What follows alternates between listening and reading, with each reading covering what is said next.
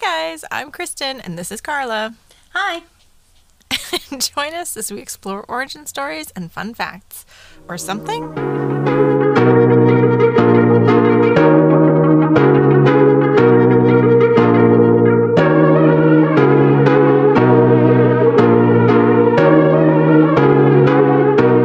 Hello. Hi. My chair's too creaky. I wanted to really just rock out hard to our imaginary theme song. And, My and then I got really chair doesn't stop distracted because one of my plants looks like it's being completely eaten by something. And I just noticed that. I'm like, oh man, I'm so sick of like plant bugs. Is it you?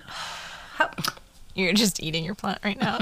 yeah, like an aphid sucking the juice out. What? you guys, why are plant things so gross? Like, my junipers are covered in orange slime, what? gelatinous. Because uh, cedar apple rust and or hawthorn juniper rust, it's a relationship kind of thing. Okay. And so on the cedars or junipers in the neighborhood, not all of them, but just some of the types, um, Yeah. they have these brown hard galls, I guess, or growths. Okay. And then when it rains, they suddenly explode. It's a fungus, and the spores come out, and it's like this gelatinous kind of octopus type Oh no. tendrils. It's slimy orange jelly on your tree. Oh Looks no. like little aliens. And then it infects your apples and or hawthorn. It's a whole thing. and because it's raining a lot, guess what? All the trees look like they're just being attacked by some orange Oh no. monster. It's so gross. So there's that. then one of the spruce trees by the lake has spruce gall or whatever. It's like um I didn't know what it was because it just looks kind of like this like weird almost purple acorn type thing, but it wasn't. Okay. You know when spruce trees get the new little growths, they can be purple. Yeah.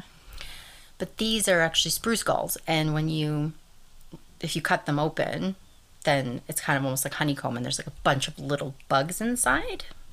Oh. Yeah. So, and that can eventually kill the tree. Um, my I had a friend who had a willow with willow galls, and it looks like little rosettes. And she was like, "Oh, they're pretty. I think I'll just let it be there." I'm like, Oh no. "I don't think that's a good thing."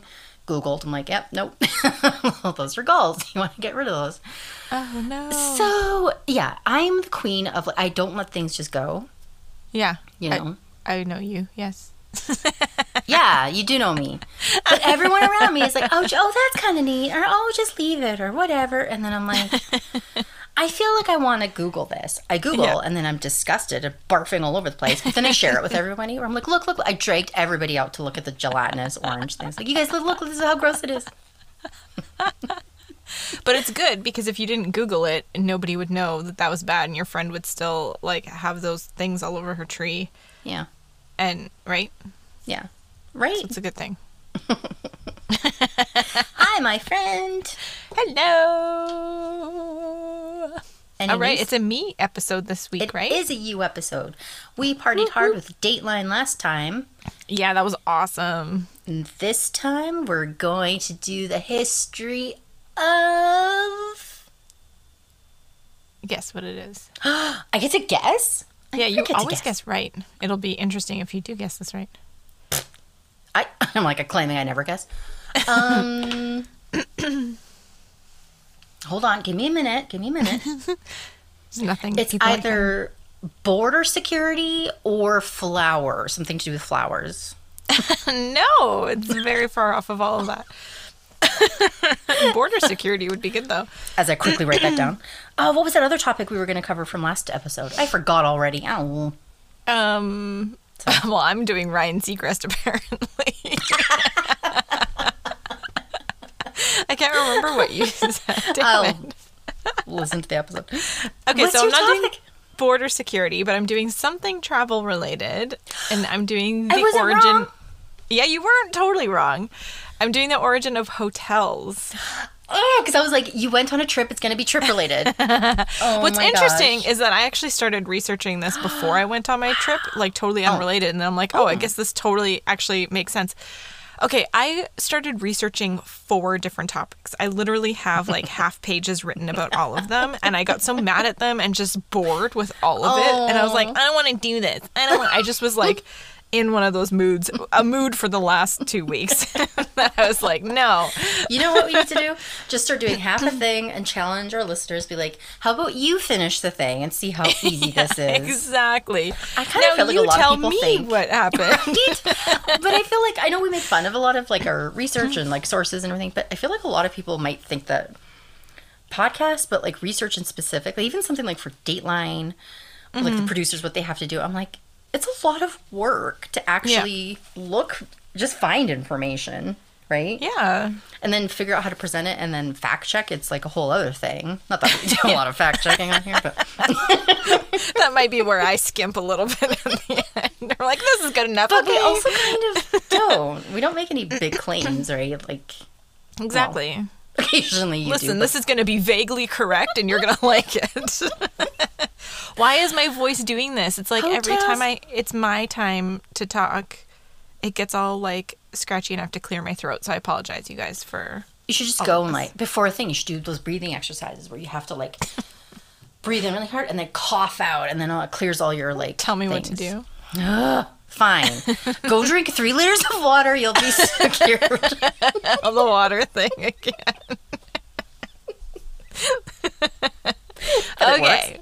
This okay, so my research started with like a pretty interesting fact. Wait, I didn't suitably react yet. Oh. I'm so excited about this. Yay! um I'm still not very excited. No, it, because but I no, never good. would have thought of the first hotel, and it's a really, you know, when you have that dumb feeling in your head of like, oh yeah, it had to start somewhere, Yeah. but you just take it for granted because you're like, no, no, hotels were always, you know, and I mean, I think this Joseph one is one. yeah, like I think this one is one where it's like there is a very long progression and it's like it's a little vague in areas because of course there were like guest mm. houses where people were staying at places for a long time. Like yeah, when like does it distinguish? and Oh, this there would be a hard topic. But there are also some very definite like Oh. there's some definite information. So it's like a weird mix of it. Anyway, I'll get started. I'll stop talking vaguely about what I'm doing and actually give you the information. Okay. your vague information. My, yeah, we'll keep it vague, but in more of a format, formatted way. okay, so we start in 15,000 BCE What? okay. With the Lascaux Caves in France. Get out. Eh, technically, no, they weren't a hotel, but they are the first shelter in history that provably accommodated people of a different tribe. So they can actually prove that they had areas that were made specifically to accommodate other tribes staying there for accommodation. just kick my wall down and just say get out, but with such a ferocity that I can't even because everything would explode. So this is a fact that I found when I very first started my research. I'm like, no, that can't be true. Like that seems like a you know when people kind of vaguely reference stuff. Yeah. So I left it in my notes and I was like, I really do need to fact check that one though, because that's quite a claim to be making. and I did fact check it and it was, it oh did come up as a thing. So I was like, okay, cool. That's actually legit. And that's so cool. Wow. Unless it was Yeah. on some kind of major migratory type route and they all just stopped in and had like a. yeah. And You they allowed people to stay there. Like they can actually prove that those, there were quarters for people from other places to come and stop and stay. Isn't that crazy? I know. I think Okay. my brain just broke. So, in the earliest days of civilization, there were places where you could exchange money or goods for a roof over your head for the night. Traveling at this time took way longer than it does now, obviously, because people were walking and then What? eventually like taking horses and whatever. Yeah, I know, right? Right. So, it was much more necessary for people to stop along the way when they were on a journey somewhere. Yeah. I just assumed everyone would know how to build their own like lean to or something. Like they'd have to. Right. Yeah. And sometimes I'm sure that's what they did. But um, a lot of times they would actually stay at people's houses along the way. Right. Whoa. So, um, so they'd have to stop along the way and like at uh, someone's house and just say, "Hey, can I stay here tonight? I can give you this loaf of bread that I have with me, or I can give you whatever money, whatever it is." Um, Did they have language, do you think, at that time? yeah. Like so the- this is like in the ancient times, like um, just before like the ancient Romans and stuff like that. So it's Oh, like sorry, I was they- thinking about the cave still. That's man. yeah, the cave stuff is different. They wouldn't be. Oh, okay. I don't know if they were exchanged. Nobody really knows that much about it, but oh yeah. Sorry. Um, so it, this is similar to the idea of a hotel because people are stopping and staying the night and, you know, usually exchanging goods or services or whatever for it. Um, but at this time, it was really just a room in someone's house or like you're sleeping like on the floor in front of the Yeah. fire or whatever. And oftentimes they would actually stay in the outhouse. They wouldn't even be inside the main house. Oh. So it really was just a pit stop out of necessity along their journey and very much kind of relying on the kindness of people like along this Right. journey, like along the path that they were going. So the ancient Romans were savvy businessmen and they realized that they could expand on this pit stop concept as more of a business. And they developed a few different types of lodging that were like much more commercialized in a way that didn't really exist before then because before it was just kind of unorganized people just stopping wherever like they could Yeah. kind of thing. Um, so the first of this type of lodging, they were called hospitia. So like like hospitality kind of thing. and they were still just rooms rented in private homes, but they were, were a bit more commercialized. So they started to offer food and drink as well as somewhere to sleep. And these um they were often regarded as seedy, like not a great place Oh Um, no. to go, as travelers often rented little more than a bug infested mattress and blanket on the floor of a shared room. So it wasn't like Oh, the no. best place, but it was somewhere and it was like a little bit more organized. They could get food and drink there as well. Yeah. Um, and an example of this place, of one of these hospitias, um, was the House of Sallust, which was a popular, quote, hotel. Like they weren't really hotels yet. Right. In Pompeii. And it's considered to be the first hospitality establishment that charged a set rate for lodging. Which is like cool because when I went to Pompeii, I think I saw, I have like a whole book. I don't know why I didn't look into my actual book that I got from that place, um, where you can go and see like the old hotel, like whatever Yeah. remained of it kind of thing. Oh my gosh. And then the poor people Okay, are like, yeah, come to the first hotel. They're advertising themselves, and then big volcano erupts. Oh god. Yeah. Um, so the next place, they were called Stabula. Stabula? That sounds so familiar. Maybe from Latin. Yeah, I know. It looked familiar to me too. So Wait, they 'cause were I know specific. everybody. If you can mm-hmm. learn Latin, it's really quite a fun language to learn. It's pointless, but I love it. Okay. Oh my gosh, it was so much fun to learn Latin. But the whole thing that I found interesting about learning Latin was that I learned more about the English language and the structure of our sentences and everything than I Yeah. ever learned in English class. I know. it was crazy. Yeah. And we got really good at memorizing things in Latin. Mm-hmm. Yeah, that was really fun.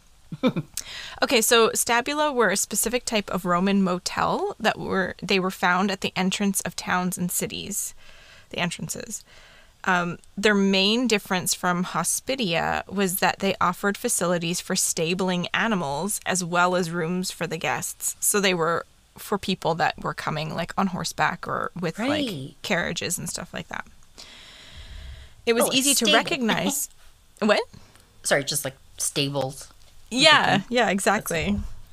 It was easy to recognize um, them because they always had ramped entrance- entrances sloping onto the street to allow access to carts and pack animals. the animals were accommodated in stables at the back of the premises, generally in a courtyard area um, faced by kitchens and latrines. And then guests would typically stay in the front of the complex. Um, although sometimes they would also sleep out in the stables.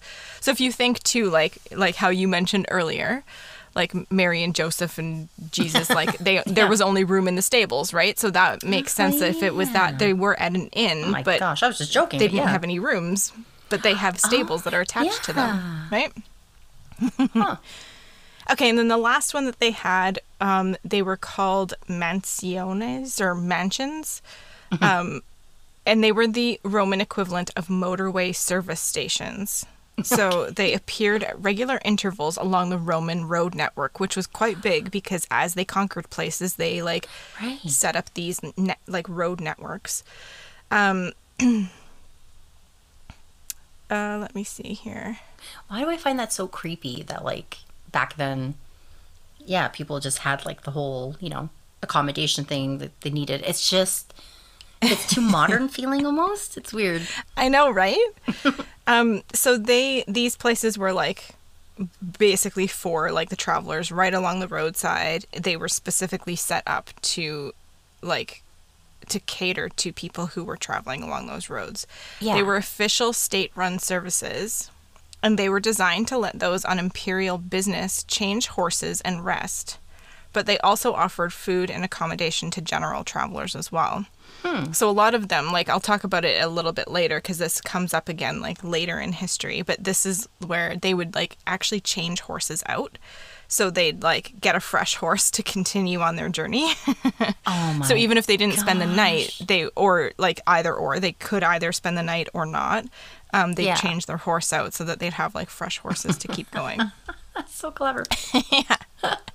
Okay, so in the Middle Ages, so that was kind of like ancient Rome where they were starting to do stuff. It was Mm-hmm. still like it was getting a little bit more formal, but it was still quite informal Right. in a lot of ways. Yeah. Um, Horses And going in the- on either side of the road. exactly, exactly. um, so in the Middle Ages, this is when the first hotels actually become established. So in the early 700s AD, Whoa. The first two actual hotels in history were registered in Japan. They were called ryokans or ryokans and were resting spots along important trading routes. So again, starts along the trading routes, right? Where people who are traveling need to stay. yeah. Okay, so the this is the name of the place, Nishiyama Onsen Koyunkan in Nailed it. Yamanashi, Japan. I know, right? It's like I'm Japanese, you guys. I know. I can would hardly never tell guess. the difference. Yeah. So it's located in Yamanashi, Japan, which is about 130 kilometers west of Tokyo. Okay. So this hotel was founded in 705 AD by Fujiwara Mahito and is considered to be the oldest operating hotel in the world because it is still in operation today. You can stay there. They have a whole website like you can go and book a stay there. This is so cool. Fun fact, it has been owned by 52 generations of the same family. Get out. Isn't that insane? And then extra fun fact. So sad that we don't have stuff like that. Sorry, go on. I know. So, extra fun fact not only is it the oldest still operating hotel, but it's also the world's oldest continuously running business. Because it has kept running through this entire time. it looks really nice. Like it's the very traditional when you think of Japanese Yeah. places, like the paper walls and the Right. like the mats and the Oh you're sitting on the floor. And they have so a lot of these traditional um, places they had the the hot springs, so the onsen baths yeah, yeah, yeah. where you can stay and this place has that as well. Like it looks amazing. I'm like, man, when I go to Oh Japan, I'm going to stay there for sure. yeah. Like it's Oh, just I- the history of it. Like how can you we I would lose especially in mind. Canada and North America, we do not have that level of history whatsoever. Classic Eddie Izzard. 50 years ago. no, surely old. not. Yeah. no one was alive then. yeah, like, and that's what just kills me. We don't have that kind of, you know. And then I get a little mad at like businesses when I hear stories. I've heard, had a couple times where there's just something that's family run and there's no family that wants to take over it. Where I'm like, Yeah. pardon me, I get it. You like, mm-hmm. you know, if you don't want to do it, that's okay. But like, Yeah. I get so sad though. Where I'm like, no, I know. This thing. That's Well, that was like you. the Dutch deli. That was my very first job ever. It Oh, had been family run, and they. I was. I worked there, and it was the 45th anniversary, I think. yeah. But my boss, when he wanted to retire, none of his kids wanted to take it over, so it closed, and it ended up being turned into some I don't know, bong shop or something yeah, like that. like it is, was. yeah. Yeah. Yeah. Oh yeah. You you live right by it. Like it's mm-hmm. Yeah. it was sad because it was That such an sad. awesome little place and it was such an establishment. Like people came, like they made special trips just to go there. And there is like another like Dutch um deli. But it's, It's not as good. and it's not the same, right? It Yeah. doesn't have that Yeah. his, that history. Like Yeah. your, you know, it's just Exactly. Same with my bakery, our family bakery.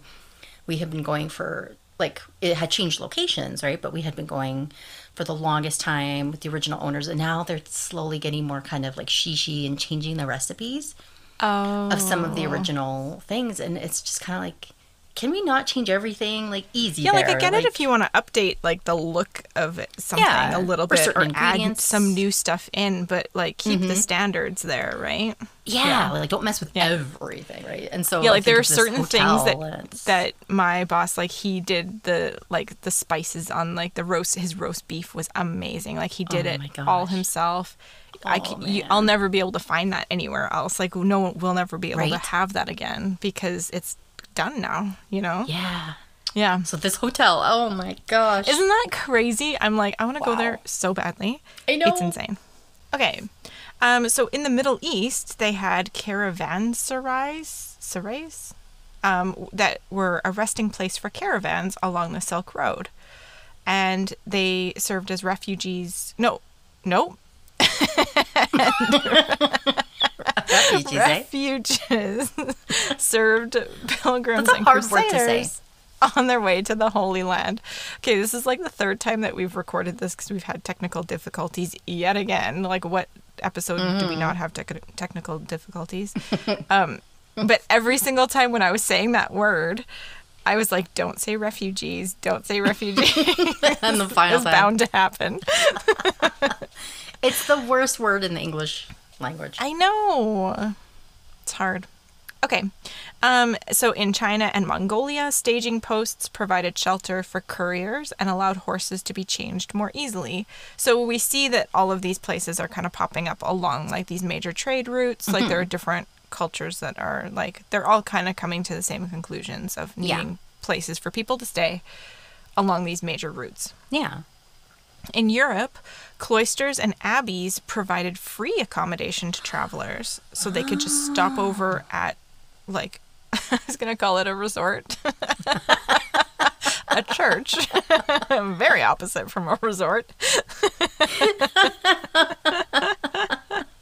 You just have to endure like silence and like lashings and Yeah, exactly. It's a great resort if you want to be tortured slowly and bored to death. So, gradually, in these same places, inns and guest houses began to open on these popular trade routes to provide lodging for traveling merchants and their horses. So, traveling during this time, like in the Middle Ages, wasn't very safe or very common, and it was really only the merchants, religious pilgrims, couriers, and government workers that they were the only ones that were traveling. It's not like Oh. people were like, oh, we're just gonna go pop over and see our family in this other town. Like, they're like, no, that's not. The only people that would be there are the people that had a reason to be traveling, right? Okay, so now we get to the 15th century. So 1400s um, and on. So the hotel industry as we know it today started around the 15th century. So like the oh. modern hotel kind of industry. You froze, I think. No, yeah, you did. Huh? yeah, you did. Oh, Just continue from now. We're fine, I think, right? yeah. Okay. Okay, so in France, so in um, the 15th century, in France and England, laws were introduced that meant that innkeepers and hotel owners had to keep a guest register.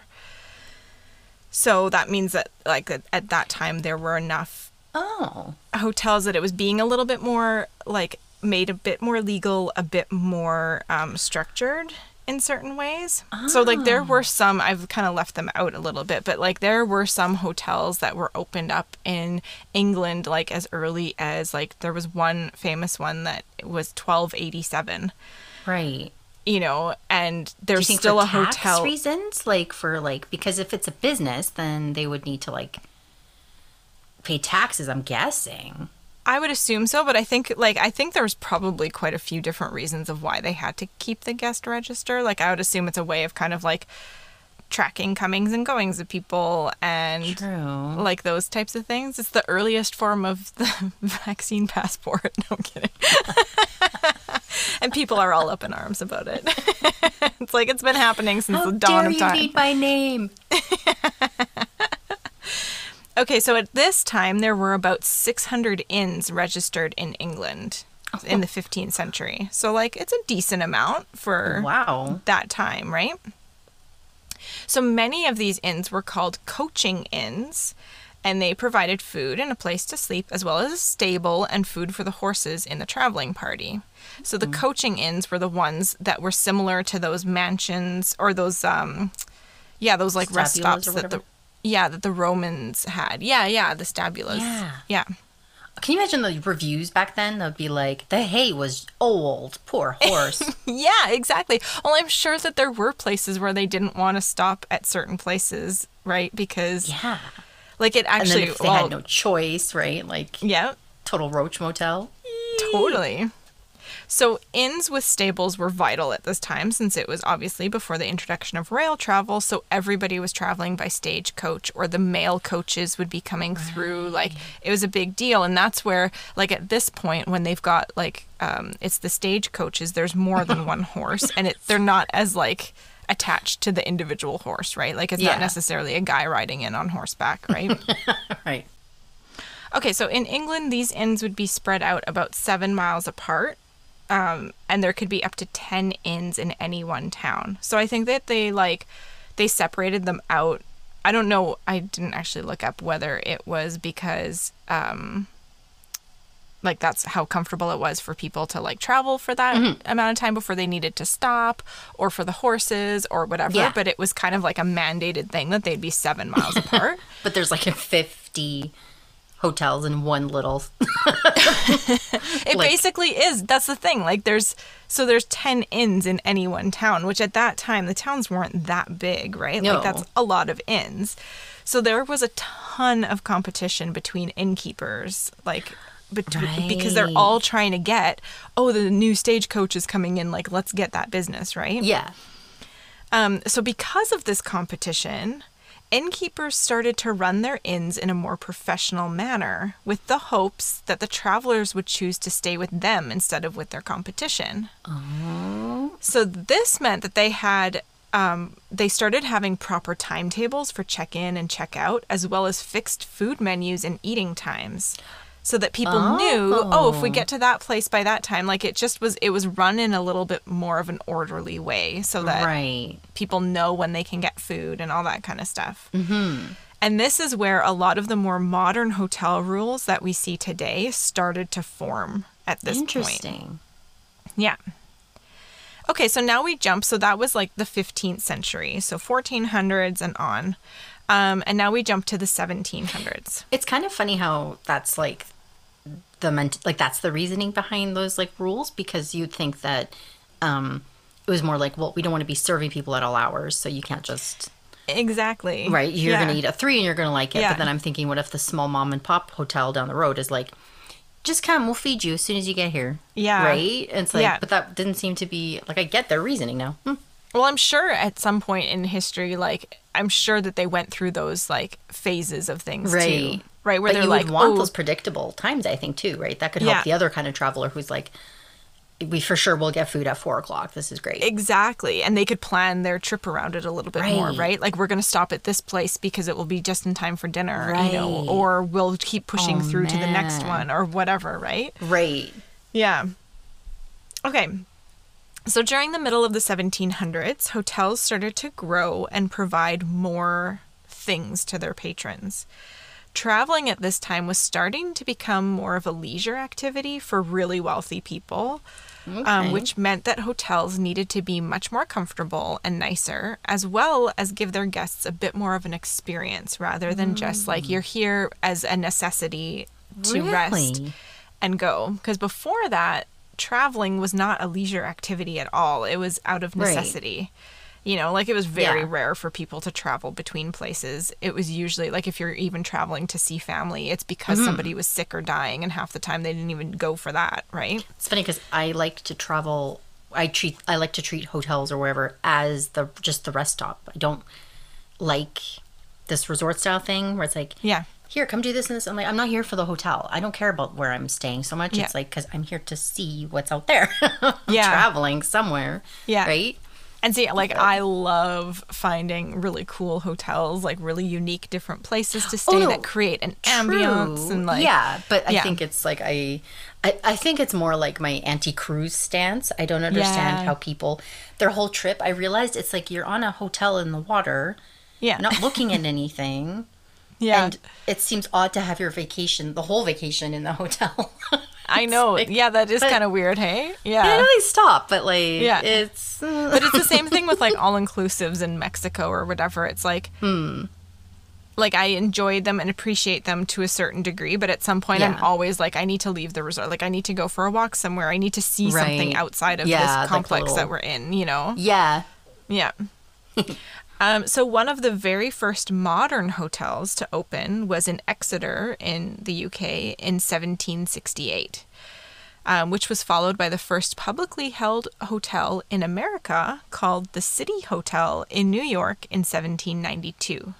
Okay. So this is like the beginning of modern hotels as we we know them now. Yeah. This is when it's kind of starting. Okay, so in the early 1800s was when hotels started to pop up throughout Europe and North America. They're just popping up everywhere in this more modern style. Mm-hmm. A hotel called Tremont House opened in Boston in 1829 and holds the record for many industry firsts. It was the first hotel to have indoor plumbing with toilets and baths. Wow. It was the first to give out free soap to the people, which everybody loved. It was the first to have locks on the room doors. no It was the first to way. have bellboys. And it was the first to have a proper reception desk area that did more than just take payment. So it was more like a place that they could come and ask questions and all that kind of stuff. Oh, that's Isn't crazy. that insane? Also crazy that these other places didn't have locks on the doors. Yeah, like how many chairs were against those doors? Yeah, exactly. and thanks to the Industrial Revolution, there was regular but structured work, so people had more income as well as time off because it was structured time. Oh. Travel was now more accessible and appealing for regular people, not just the wealthy classes. Combine this with the invention of trains and cars, and travel was starting to become hugely popular. And by the 1900s, there were many hotels all around the world. Like it was a, Wow. it was just kind of a set thing, and it was specifically not just for business people, not just for people who had to travel, but it was for leisure people as well. Yeah. I have a little bit more history, but first I've got some fun facts about hotels in the 1800s. Side Okay. note, wait, Yeah. just super quick. Even yeah, uh, I think it's insane that during the Industrial Revolution, when we have like the advent of like super slave labor, child labor type horrible practices, right? Factory workers all dying. Yep. That we have this like increase in middle class like leisure and like extra Yeah. money to spend. I'm like, such an odd thing to wrap my head around. But anyway, sorry. I know. I think it's like such an interesting um, time period because all of this stuff. It's it's just like all this new technology was happening, so it changed Yeah. everything so dramatically. So Yeah. yeah. it changed the way people were working, and the conditions for some people were just absolutely horrible. Mm-hmm. But it also like allowed those people to have certain things that they couldn't have before because they're making Yeah. more money or making some money Some without money, yeah. having to, you know, and they're in the city. And so when they oh have their weekend off or their one day a week off or whatever, Right. they can go buy a paperback novel and Unless they can go those- chew some gum. Middle class people, maybe it was more like the managers of things. Right.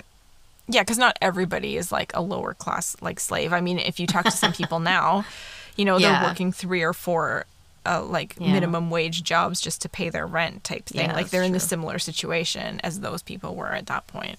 Yeah. Wow. you know yeah okay fun fact in 1870 the palmer house hotel in chicago was the first hotel built to be fire resistant and the first to offer telephones in all of its rooms No. yeah Uh, in 1832, Holt's Ho- Hotel had the first steam powered elevator in all of New York City. Ooh. In 1888, Smart with the hotel. I know. In 1888, the Hotel Victoria in Kansas City, Missouri, was the first to offer an ensuite bathroom with every room. Isn't that shocking? In Kansas City, Missouri, of all places, you would think is- that that would happen somewhere else first. Yeah. that is so neat. And the idea that like I'm wondering like room service if that came with the phone thing, like right off the bat, or if that was like I will tell you right now. In 1893, the Waldorf Astoria opened in New York. It was the first hotel to offer room service. and in 2014, the Waldorf, uh, Waldorf Astoria was sold to the Chinese Anbang Insurance Group for 1.95 billion dollars, when? which is what? when? When In when did- 2014. Oh, okay. Sorry. I thought this was So like, like recently. 18 something. I'm like, Sorry, what? yeah, no. My No, in 2014, we skipped to like current times.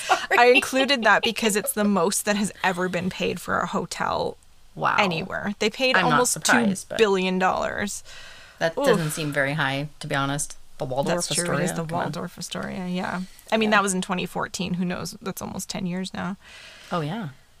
Okay, so in the mid 1900s, um, thanks to various social and economic factors, middle class people had more time and money to indulge in travel than like ever before. Mm-hmm.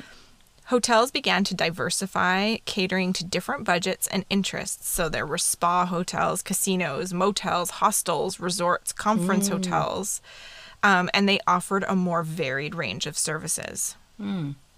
After the Great Depression and the war, the 50s saw this like boom in the hotel industry, which included the advent of Club Med, uh, the first casino hotels, the first hotels developed by airline companies, and new resorts flourishing around the Mediterranean. So like all of these new kinds of things started like popping up at that time Yeah. and everybody started like really specializing and seeing that people were able to spend money on travel so they're Yeah. just trying to fill that void right um, in the united states holiday inn and howard johnson's motor lodges were founded uh, in the mid 1900s and 35,000 motels were built between 1939 and 1960 Whoa. so that's like a 21 year span that's a lot of motels wow. That's crazy. And my last little fact is that in 2015, the first world hotel in Pahang, Malaysia, so it's like just northeast of Kuala Lumpur, it expanded and became the largest hotel in the world with 7,351 rooms. it's ma- it actually looks pretty cool. It's very colorful on the outside. what? It's got like an insane amount of rooms. Why do they need that many rooms? What's happening? I know. Like, who's traveling there so much? I know. 7,000? I know it's insane. Oh my god. And that's the origin of hotels, the very brief origin of hotels. You I'm sure I could have like gotten a bit more detailed, especially in the 1900s, because No, there was it like doesn't a matter, big because boom you- and stuff. blew everybody's minds, I'm sure, with the cave. Like that's all we needed I to know. know. Even but even like the oldest hotel in Japan, like I can't. Isn't that insane? Not just in Japan, but like in the world, right? Like that's Yeah. the first yeah, they one. said they were the first officially like, and it's recognized Officially by the. Guinness Book of World Records. That one specifically, that it's the oldest official hotel in the world. Right. Yeah. You know, it's kind of comforting that there are some things that we can for sure. It's a little slightly off topic, but like, um, for sure, kind of like pinpoint, and we know the history, and it is Yeah. what it is, right? Because I do love researching things that don't quite have an answer, unless Mm-hmm. it's about the history of dogs. Then that can just go right to hell. but I was watching. There's a preview for some kind of show. I think I don't know if it's out already, but um, like a new prehistoric kind of. You know, when they do those like computer generated things of Oh, prehistoric yeah. animals. Yeah. looks really good. And they have the updated research, and so they have the T Rex swimming in the water all the time. What? They have this like yeah, because apparently its bones were like hollow or something like that. And it's like, he just has little like water wings on his tiny arms. yeah, can you imagine? and then there's like some furry looking T Rexy type thing, and it's just all these like So they're finding this new stuff. Oh, so Right. And they're finding fossils now with actual like like this everything and like intact, like the skin and like they even had like some organs or something that were somehow and I'm like, Oh my gosh. this is mental. So everything's changing.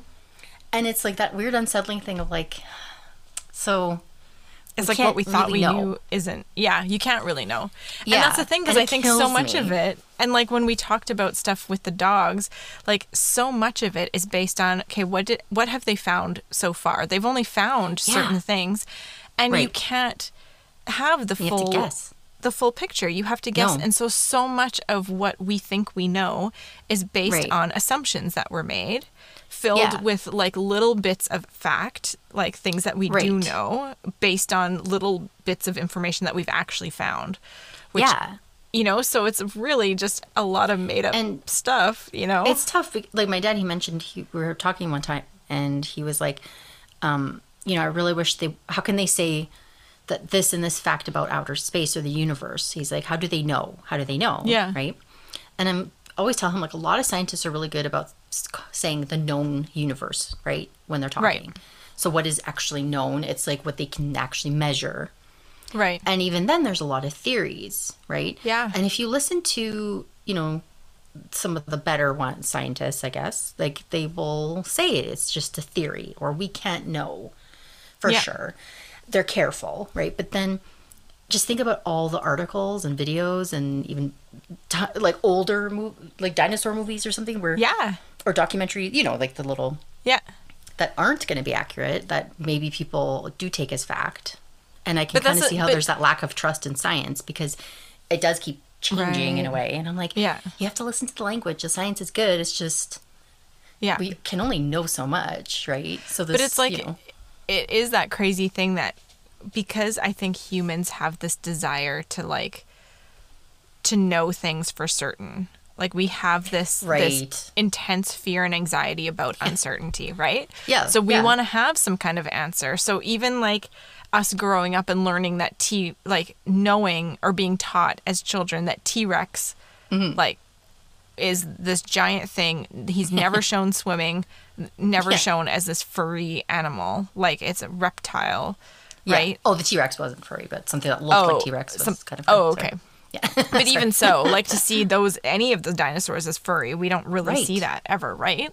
So even that, it's like that is mind blowing to me, and it, it has that it makes me question literally everything in life. Like if we don't know Yeah. what, if we can't depend on what a T Rex looked like or did or whatever, how do we know Yeah. anything is true? You know? right? Yeah, and it's kind of like we're talking about like millions of years ago. How Yeah. you know, and trying to read a, just a little bone in the rock, and Yeah. just putting st- a few fragments together, and it's kind Yeah. of like it's amazing that we can already we can figure out as much as we do, right? Yeah. But I think part of it, it's not even there is that anxiety, but I think part of it too is just like just wanting to know the Yeah. like what the like solve the mystery, right? Kind of like Yeah. We all love a good mystery, but we also really, really want that good ending. But that's why we love Dateline to throw it back to to the last episode with your Dateline Yeah. thing. Like that's why that formula works so well because Yes. everybody wants some neat ending. Like Yeah, we want and it all wrapped up in a bow. Yeah, and when they have those episodes where it's kind of not wrapped up, it's like Yeah. meh. You're just left with on, this Dateline. like unsettled feeling of like, oh, but I wanted to know who was who did it. Like, I I honestly think the worst thing in the world would be to have some kind of like unsolved murder, unsolved a disappearance of somebody in Yeah. your like sphere of people, and just to never know and never find out what happened would be the absolute worst thing ever. Gross! Don't mention that before your trip. Oh, Ew. sorry. but you will know what happens to me as I'll get stomped on by an elephant and then eaten by a, a lion. it will be well documented. Don't worry. Oh my goodness. On that note, On that note, thanks for listening, guys. Uh, remember to like, subscribe, and review. You can follow us on Instagram. We are at podcast.or.something. Or you can write to us at podcastorsomething at gmail.com. And we will talk to you uh, later or something. Bye. bye.